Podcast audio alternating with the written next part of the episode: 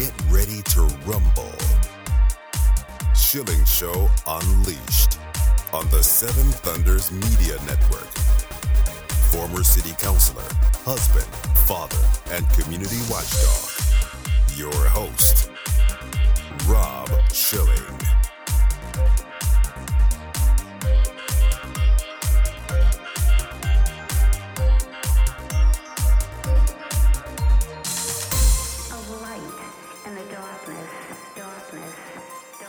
Welcome to the Schilling Show Unleashed podcast.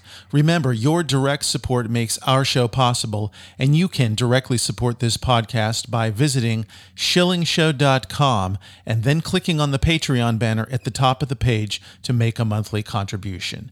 We appreciate your support. The Schilling Show Unleashed podcast welcomes Ryan T. Anderson, president of Ethics and Public Policy Center, co author of the new book, Tearing Us Apart how Abortion Harms Everything and Solves Nothing. And Ryan Anderson, welcome to the Schilling Show Unleashed podcast. Thanks for having me. It's a pleasure to be with you. I want to start here because it should be obvious, but it's not because it's not how we talk about things. But abortion is a very hideous thing. We just don't like to look at it that way. Um, I think that's exactly right. Abortion is um, a form of lethal violence uh, that takes place in what should be one of the most sacred and protective relationships and locations in all of human existence, uh, which is a mother's womb and the relationship between a mother and her child. Unfortunately, what we've done is, you know, through a series of both bad cultural ideologies and cultural practices and bad political uh, decisions, Supreme Court rulings, things like this, is we've inserted violence into that location and into that relationship. Uh, and you're exactly right to say that it, it really should be much more disturbing than I think many people tend to view it. Can we go back and take a little bit of a trip down memory lane and look at pre-Roe history of abortion in the United States? Because it's been so long since we dealt with this decision. There's a lot of people alive who have no idea what things were like before that. Prior to Roe, um, more or less every state in the nation, but actually, I'll, I'll rephrase that. Every state in the nation was making its own abortion policies, and the vast majority of them had fairly protective laws uh, when it came to the unborn. Um, just a handful of states little by little were democratically expanding what they would refer to as access to reproductive health, access to, you know, in reality, killing the unborn child. Mm-hmm. But even then, it wasn't what Roe gave us. It wasn't abortion on demand throughout all nine months of pregnancy. And so prior to Roe, this was taking place in all all of the states. Uh, they were making their own policies when it came to abortion. Um, the vast majority of them had laws that protected unborn babies throughout the entirety of their lives. And then a couple of states were starting to liberalize their abortion laws. Um, but even then, none of them went so far as what uh, happened with Roe uh, and Doe and then Casey, which more or less was abortion on demand for any reason at all throughout all nine months of pregnancy. So, did Roe reflect the will of the nation, or did the nation then change to reflect the will of the court ruling in Roe? Because it, it almost seems by what you said that it's the latter. Uh, definitely much more the latter. Although, I mean, I don't think um, the American people ever fully accepted Roe either. Don't believe the public opinion polls um, where the pollsters say, well, the majority of people support Roe. The majority of the people have no idea what Roe did. Uh, and you saw this in the days after the Dobbs decision, which overturned Roe. Many people thought this meant that abortion was illegal throughout all 50 states, when in reality, all of all that the Dobbs decision did was said the people and their elected representatives can now pass their own laws about abortion, right? Dobbs neither imposed abortion on demand throughout all 50 states the way that Roe and Casey had done, nor did it prohibit abortion in all 50 states the way that, you know, many pro-lifers would like us to eventually get to that point. Dobbs didn't go all the way there. And so many Americans are, um, you, you see the conflicted nature of public opinion on this when you ask them, do you support a 20 week bill? Do you support a 15 week bill? Do you support a six week bill? And you get very, very high numbers saying, yes, we support those things. And then you ask them, do you support Roe v. Wade? And you also get numbers saying yes. And people don't realize that those, those propositions are in conflict. But, but which is simply to say that I do not think uh, the American public is deeply committed to abortion on demand throughout all nine months of pregnancy. And now it's up to people like you and me and other people who can shape public opinion to shape it in a more and more pro life direction. There's an issue here in Virginia where we have a pro life governor who's been kind of put on the spot in, in a purple state to say what he would do next. And he said he'd be looking at a 15 week or a 20 week bill. And immediately the critics were saying, well, the vast, vast majority of abortions are happening before that threshold. And therefore, what you're proposing isn't going to really help that much. I'd love for you to respond to that. Both of those things are true. What the governor is proposing is better than where we are, and it's a step in the right direction. Um, but I think the statistic is something like 93% of abortions take place prior to 20 weeks. For that matter, I think it's also prior to 15 weeks. You know, not many take place between the 15 and the 20 week marker either. And so if Virginia had a law that prohibited abortions at 15 weeks, it's not going to save um, all that many lives. That said, the 7% you know, lives that it is saving, th- those, those children matter. Uh, and that's better than where we currently are. And so uh, if that's the best um, the governor thinks is possible, given, you know, control of the state house is still, you know, I, I forget the exact head count right now in Virginia, but Virginia is a purpley state. I would prefer to see the governor be a bit bolder, proposing either uh, if, if he's at 20 or 15, proposing a 12 week bill, proposing a six week, you know, once the baby's heartbeat can be detected. That's going to save more lives. It's going to move us in a uh, in a better direction. But I do think that we should not allow uh, politics as the art of the possible to rule out incremental progress. Um, we have to re- realize that a year ago, Terry McAuliffe was the governor of Virginia, and so Virginia is not uh, it's not a deep red state. That said, I think the majority of Democrats are open to reasonable pro life laws. And so we have to keep pushing the nation in more and more pro life directions. And this is an opportunity for political leadership. Going back to just post Roe decision, what were the immediate changes that we saw in American culture? Because again, I think it's very instructive. We take for granted where we are now, but what happened immediately following? One of the things that we kind of document in the book uh, is how it enshrined both Roe and then Casey enshrined a faulty understanding of equality. It's in conjunction with the court rulings and a bad form of feminism, second wave feminism, that equated equality with sameness. And so this became a, a cultural vision in which males and females are equal, meaning males and females are the same, meaning the distinctively female attributes when it comes to reproductive cycle, when it comes to reproduction inside of the womb, those things need to be changed to make the female body more like the male body. Um, that it gave a cultural vision that my wife's body is somehow a defective version of my body, and that the male body is the norm. And to make the female body equal to the male body, we have to sterilize it, and then we might have to kill the unborn child.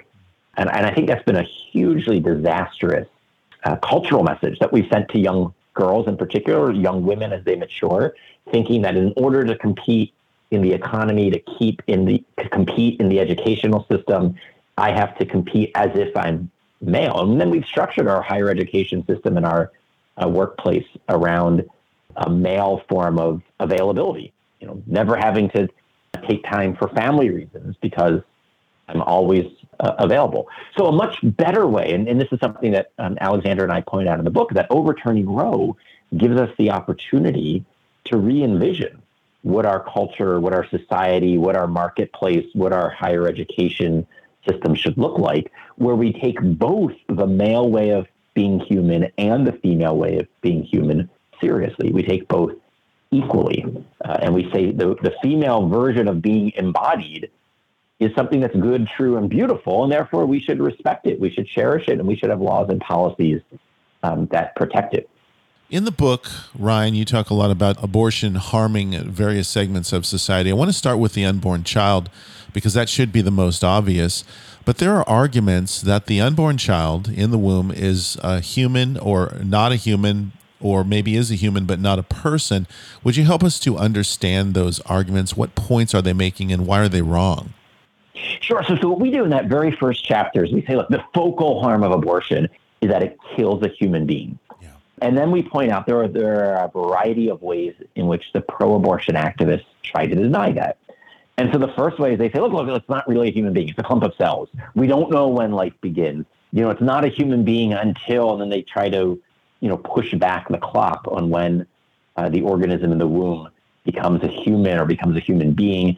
And we just point out that, you know, what the, the consensus of embryologists, developmental biologists, uh, consensus of the textbooks, consensus of our own two eyes, and we see that ultrasound image, is that the life of a human being begins at the completion of fertilization, the completion of conception. A new child is conceived uh, when the sperm and the egg, which are both functionally and genetically parts of the mother and the father, when those two gametes come together and fuse and create a new organism, that one cell zygote, which very quickly starts developing and growing into the multi-cell embryo, into the you know multi um, organism of the fetus. That's the way that you, me, and every one of our listeners uh, came into existence. Anyone who understands basics of modern biology understands that reality, which is why the more sophisticated uh, defenders of abortion, they say, look, of course it's a human being, but it's not yet a human person. Uh, that human beings are just, you know, the flesh and blood organism. And of course, the baby in the womb is a human being, but it's not yet a human person. And it's not a human person because it can't yet talk. It can't yet think in an advanced way. It doesn't have self awareness. It doesn't have a conception of itself as a self. And the problem here, there, there are multiple problems. One of the problems here is that, and, and the most honest abortion defenders admit this, is that it also justifies infanticide. Mm-hmm. Um, that the newborn baby can't talk, can't think in higher ways, doesn't have a sense of itself as a self, it's not self aware, doesn't have self consciousness, et cetera, et cetera. And so people like Peter Singer, professor at Princeton, where I did my undergraduate degree, he says it's speciesism, akin to racism or sexism, to treat one species better than another species. And so you and I are speciesists, akin to racist or sexist, if we think members of the human family have more moral status, worth, dignity than members of the bovine family or the canine family. Now, we respond to all of this and we say, look, it's not a form of discrimination. It's not an ism to say that a human being made in the image and likeness of God, which is the theological explanation, or an animal with a rational nature has a different moral status than creatures that don't have a rational nature. And that this rational nature is also a personal nature, even if you can't yet exercise your personal capacities. So we all know when we take a newborn child that one day, if all goes well, that child will be walking and talking and thinking and having self awareness and all the personal attributes that we ascribe to persons. We all know that the newborn puppy will never do any of those things. Mm. And the reason why is that the human baby has a personal nature. And so we, we, we spell this all out. And then the last thing I would say, we reply to two other counter arguments because, you know, then the more sophisticated th- thinkers say, all right, you're right, it's a human being and it's a human person, but I'm personally opposed to abortion. I can't impose my morality on others. Or people will say, okay, yeah, yeah, yeah, it's wrong. I could legislate on this, but there's another consideration bodily autonomy of the mother. And what we point out in both of these cases is that uh, it's not an overreach for the state to say you cannot kill another innocent human being. That you know, imposing your morality on another to a certain extent is what, what all of government is about. Every piece of governmental legislation, public policy is based on someone's morality. And the only question is is it good morality or bad morality, true morality or false morality? At the very least, we have laws that ban homicide. And our point is that if it's a justified law to say you can't kill adults, it's also a justified law to say you can't bill or you can't kill children. Um, that fetal homicide laws are just as justified as adult homicide laws. And bodily autonomy uh, has its limits. Uh, and one of those limits, again, is killing innocent people. Uh, and so we agree that you know women enjoy rights to bodily autonomy, but the way in which those rights are exercised matters. And so whenever people talk about reproductive freedom, you know, the response is yes, you should be free to choose or not to choose whether or not to reproduce. But if you're already carrying a child in your womb, reproduction has already happened. And so your, your right to reproductive freedom has already been exercised. The child is not an unjust aggressor. The child is not um, a parasite. The child is a human being with equal status and dignity, and therefore with a right to life. And then we therefore have duties to care. The Schilling Show Unleashed podcast continues in a moment with Ryan Anderson. Associated Press award winning journalist, Rob Schilling. BorderHawk.news is a one stop shop with the latest news about immigration nationalism and globalism. The Borderhawk staff daily curates immigration news stories and, in the fashion of the Drudge Report, updates the site with cutting edge content and original first class commentary. BorderHawk.news highlights national and international media reports, tweets, and nuggets buried in local news blurbs, polls, video clips, and policy research. Borderhawk is pro legal immigration, pro rule of law, but against an unsecure border as countless Americans have suffered violence at the hands of criminal illegal aliens. And an increasing number of Americans are concerned about how mass migration affects their daily life. Borderhawk.news will remain on the forefront of the immigration issue with a buffet of info to read, evaluate, and share. Bookmark Borderhawk.news, add them on social media at Borderhawk News on Twitter. Get your fix. Schilling Show Unleashed. The Schilling Show Unleashed podcast will return. Our guest is Ryan T. Anderson, and the new book is Tearing Us Apart How Abortion Harms Everything and Solves Nothing. So I want to go to this one uh, because I've heard some discussion recently that if these people, the, the vast majority of people who are in favor of abortion, some even promoting it as a good thing, were to actually have to watch an abortion, that minds would be changed. And I'm wondering, are they so hardened that even seeing this a gruesome thing take place would not change their minds, or do you think it would? So I think it, um, I think it depends on the audience. Partly because I think some people respond to images like that by shutting down. Mm. You know, they want to close their eyes. They don't want to acknowledge the reality, and therefore th- they can be more likely to say, well, you guys are the extremists uh, exposing me to um, these graphic images, et cetera, et cetera. But I think for other people, it can be very powerful that you know, th- this helps them grasp uh, the reality of what's taking place. Uh, and so again, I, I just think it's largely dependent on you know the individual audience member.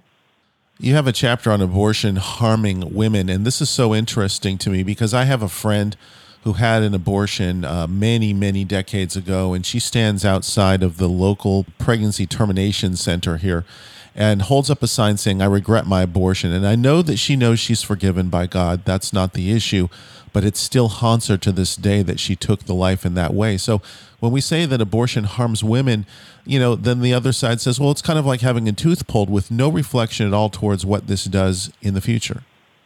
That's exactly right. What we do in that second chapter. So, you know, you know, after we look at how abortion harms children by killing them, uh, we also then point out abortion is not good for women. And first, we point out that there are, you know, immediate physical risks of abortion, physical complications, physical harms. Um, there are also longer term uh, physical complications the, the, first set of physical complications is that you know abortion can be a risky procedure, uh, yes. uh, both surgical abortion and chemical abortion, especially when chemical abortion is prescribed via telemedicine and when um, mothers self-administer um, the abortion pills. Uh, you know, a variety of physical complications there, but then so too long term. And we point out you know the, the various studies that have uh, both highlighted and explained why there's a link between abortion and breast cancer, why there's a link between abortion and then greater difficulty conceiving and then um, bearing a child throughout all 40 weeks of pregnancy, earlier uh, term birth, preterm birth, lower birth weight, things like this for subsequent pre- pregnancies. We also point out that in addition to the physical consequences, there are psychological and emotional consequences. Uh, women do regret their abortions, as your friend um, uh, testifies to. Many women regret those abortions because they were told it's just like pulling a tooth when in reality it's not. Uh, many women regret those abortions because they didn't really get to choose so much as they felt coerced, constrained, pressured into having an abortion. Right? Many women do not shout their abortion because they experience their abortion not as liberating, but as a, a personal defeat. And then lastly, we point out that it's, it's actually damaging for all women, whether you've had an abortion or not, to live in a culture, live in a society that says women need abortion in order to be equal to men. right? If you live in a society that says the way in which we're going to guarantee your equality is by sterilizing your body and killing your children, then you don't really live in a society that respects female equality. Society that respects female equality would respect the female way of being human and would have a variety of cultural, social, uh, and public policy uh, procedures in place that would enable women to live out their bodily natures. And, and, these are things like paid family leave. They're like the pregnancy resource centers uh, that the left has been attacking ever since Alito's opinion was leaked from the Supreme Court. Right, a variety of ways in which we could build a real culture of life, which pro-lifers have been doing for the past 50 years, but pro-lifers have been doing it on their own. Right, they haven't been met with pro-choicers. I think this puts the lie to the claim that the other side is pro-choice. If they were pro-choice, they would be volunteering at the pregnancy resource centers. They would be donating money to the pregnancy resource centers. They wouldn't be firebombing them. They wouldn't be vandalizing them. They would be saying, "Oh yeah, yeah, we're not pro-abortion. A woman who uh, wants to choose life, we want to empower that woman to exercise that choice." And yet, that's not what you see. I'm thinking about some of the events that I've seen here locally, but across the country, where there are women bringing children to these pro abortion rallies. And thinking from the child's point of view, my mother is advocating for killing a child who's just a little younger than me. I mean, do kids think about it like that? And is there an impact on children when the parents are very pro abortion and make it known in front of the kids? You know, that I don't know. And I don't know if any child psychologists or developmental psychologists have really looked into this. It's worth exploring my intuition, though, I mean, you know, I, I can't point you to any studies, but my intuition, you know, as a parent and just as an informed observer, is that parental love is supposed to be unconditional. Yes. Right. Uh, and so you as a child are supposed to know that your mother, your father loves you unconditionally. There's nothing you've done to merit their love. And therefore, there's nothing you could do to lose their love. And abortion, especially parents who are taking their children to abortion rallies actually seems to send um, the exact opposite message that my child was not someone who I unconditionally loved. Um, certain children might not merit my love, they might actually deserve to be killed. Uh, and therefore, I think it has to send a very conflicting message to children once they can fully understand what's going on, right? Because I mean, many of these kids, unfortunately, are being told lies that, oh, it's not really a baby in the belly. It only becomes a baby later on. You know, if you can't even tell that the mother is pregnant, that she's not really a mother, right? There's just a clump of cells growing in her uterus. I mean, so so I, I also don't think we should be naive mm-hmm. about what these children are being taught by their parents. Right? They're not being taught when life begins or the, the dignity of life. They're being taught many of the same euphemisms. But in general, I think anytime we're lying to kids it's wrong. It's a problem. And so if we're lying to children about the reality of uh, their prenatal brother and sisters, or if we're lying to children about the duties that adults owe to children, I think we're going wrong in both both cases. You have an interesting argument in the book, at least it's discussed. It. So people say something like, if you don't like abortion, don't have one. And then uh, you compare that to slavery. Would you expand on that? Sure. I mean, this, this is very familiar rhetoric to many of our listeners where you'll hear people say, I'm personally opposed, but politically in favor of choice, the old Mario Cuomo line. Or you'll see people saying, well, look, what's wrong with you pro-lifers? If you guys don't like abortion, just don't have an abortion, but don't impose your morality on me. Mm-hmm. And I think that's very similar to someone in the 1800s saying, wait, wait, wait, Abraham Lincoln, other you know people working to emancipate the slaves. If you guys don't like slavery, don't own a slave. Mm-hmm. If the North doesn't want to have slavery, then you guys can prohibit slavery. But if the South wants to have slavery, we should be free to have slavery. We should be free to own slaves. And you can see that those arguments fail, uh, and, and, they just fail, you know, radically. There's there's no defense uh, for them, and we're going to now face this in both respects. On the personal level, the the people saying, "Look, if you're pro-life, um, you personally just don't have an abortion, but let me choose to have an abortion." But then also on the political level, it can't be, well, look, if California and New York and Massachusetts and Illinois want to have abortion, they should have abortion. And if Texas and Alabama and Florida don't want to have abortion, they should be free not to have abortion. Uh, Lincoln's insight that a house divided cannot stand is true not just on um, the slavery issue, it's also true on the abortion issue. Uh, and so eventually we're going to have to come to a national set- settlement. Uh, and that national settlement needs to come down on the right side of the issue, right? It needs to come down on the side um, that, as, you, as we recently celebrated, all men are created equal, endowed by their creator with inalienable rights, and amongst these is the right to life. Um, and our nation needs to protect that inalienable right um, that all lives are created equal. And we need to therefore do it in all 50 states. And that very likely is going to require a federal solution. We've seen an escalation in language, particularly, and I'm sure you've seen this, Ryan. There's people saying things like, "Oh, I can't wait to kill babies. Uh, I, I want to kill a baby," and this was something we never heard before. So, my question for you is: Was it always the case that people felt like this, or if not, what's driving the present extremism? Sure. I mean, so it's not always the case. I mean, I, th- there was a time in which Bill Clinton and others had to say things like safe, legal, and rare. Yes. They, they had to at least mouth those platitudes um, because they were more cognizant of where public opinion was. Uh, and that most Americans, even pro choice Americans, are conflicted about abortion. They're not shouting their abortions. I think the radicalism that you're seeing isn't um, unique to abortion. The radicalism that we're seeing uh, is taking place across the political high salient issues. And it's that radicals have captured the left wing of the Democratic Party, and whether they're radicals on LGBT issues, radicals on uh, um, environmental issues, and now radicals on the abortion issue, they're now um, driving things. Joe Biden and others are captive to the furthest left wing extreme of the political party. And unfortunately, they're catering to that furthest left wing extreme. It's not where the American people are, which is why I think long term there's a cause for hope here in that we're going to see, I think, a splintering of the Democratic Party uh, between more historic Democrats who are like, you know, we're the party of the little guy. We're the party of the New Deal. We're the, we're the party of defending the weak, the marginalized, and those on the fringes of society. We're not the party of radical ideologies, right? So that, that'll be one splinter. And then the other splinter will be we are the party of radical ideology. I just think the reality is that the American people are not with that fringe um, activist group.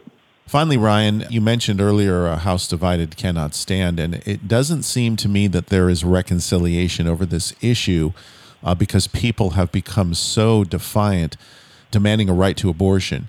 So, does that mean an actual division of the country, or do we just fall because we have another, another civil war? I think the long term uh, outcome here is that we work to persuade uh, our neighbors and that it's gradual at first. And then I think the law has a pedagogical function, which is a philosopher's big word for teaching function. The law shapes public opinion, the law shapes culture. And just as Roe deformed culture for two generations, Roe taught that there was a constitutional right to abortion when in reality there's no right to abortion. Uh, Roe taught that women's equality requires abortion when in reality women's equality does not require abortion. A pro-life law, pro-life laws, plural, you know, across the various states at the federal level are going to teach something about the dignity of human life, the equality of human life, and the ways in which we can protect female equality without forcing women to kill their babies. Uh, and it's going to be gradual at first, right? The first federal pro life law might only be 20 weeks, and then it might become 15, and then it might become 12, it might then become six. So little by little, it's going to require that we have some pro life Democrats willing to vote for that 20 week law, that 15 week law, that 12 uh, week law. And partly that's going to be because the reality is in purple states, again, that that's where the voters are going to be. So, so I don't think it you know leads to a civil war. I don't think it leads to the country splitting apart. I just think it's going to require, in the same way that it took 49 years to overturn Roe. I mean, God willing, it won't take that long to get good laws enacted, but it is going to take time, effort, strategy, coordination, and resolve from pro lifers in my generation to now do the democratic work, the legislative work, uh, and perhaps eventually, once we get the right votes on the court, you know, judicial work to protect unborn babies everywhere. Ryan, if people would like to get a copy of the book Tearing Us Apart How Abortion Harms Everything and Solves Nothing, or if they'd like to follow you online, how can they do that? Sure. So the book is uh, available wherever books are sold. So no one's canceled the book yet in terms of retailers. We did have an issue with the audiobook distributor, but you know we, we found a different distributor. So the book's for sale wherever um, you normally buy your books. Uh, you can follow me um, if you're on social media, Twitter. You know, I tweet out lots of articles that you know that I've written, that other people have written, that I think are edifying. Um, the Twitter handle is at Ryan T A N D, uh, and then our website is eppc.org. So the Ethics and Public Policy Center, eppc.org. It's such an important book and so well written. Ryan Anderson, thank you so much for joining us today on the Schilling Show Unleashed podcast. Thank you. That concludes another edition of the Schilling Show Unleashed podcast. Visit us online at schillingshow.com where you can directly support this podcast by clicking on the Patreon banner at the top of the page and making a monthly donation. Your support is essential for the continuation of the Schilling Show Unleashed podcast. Until next time,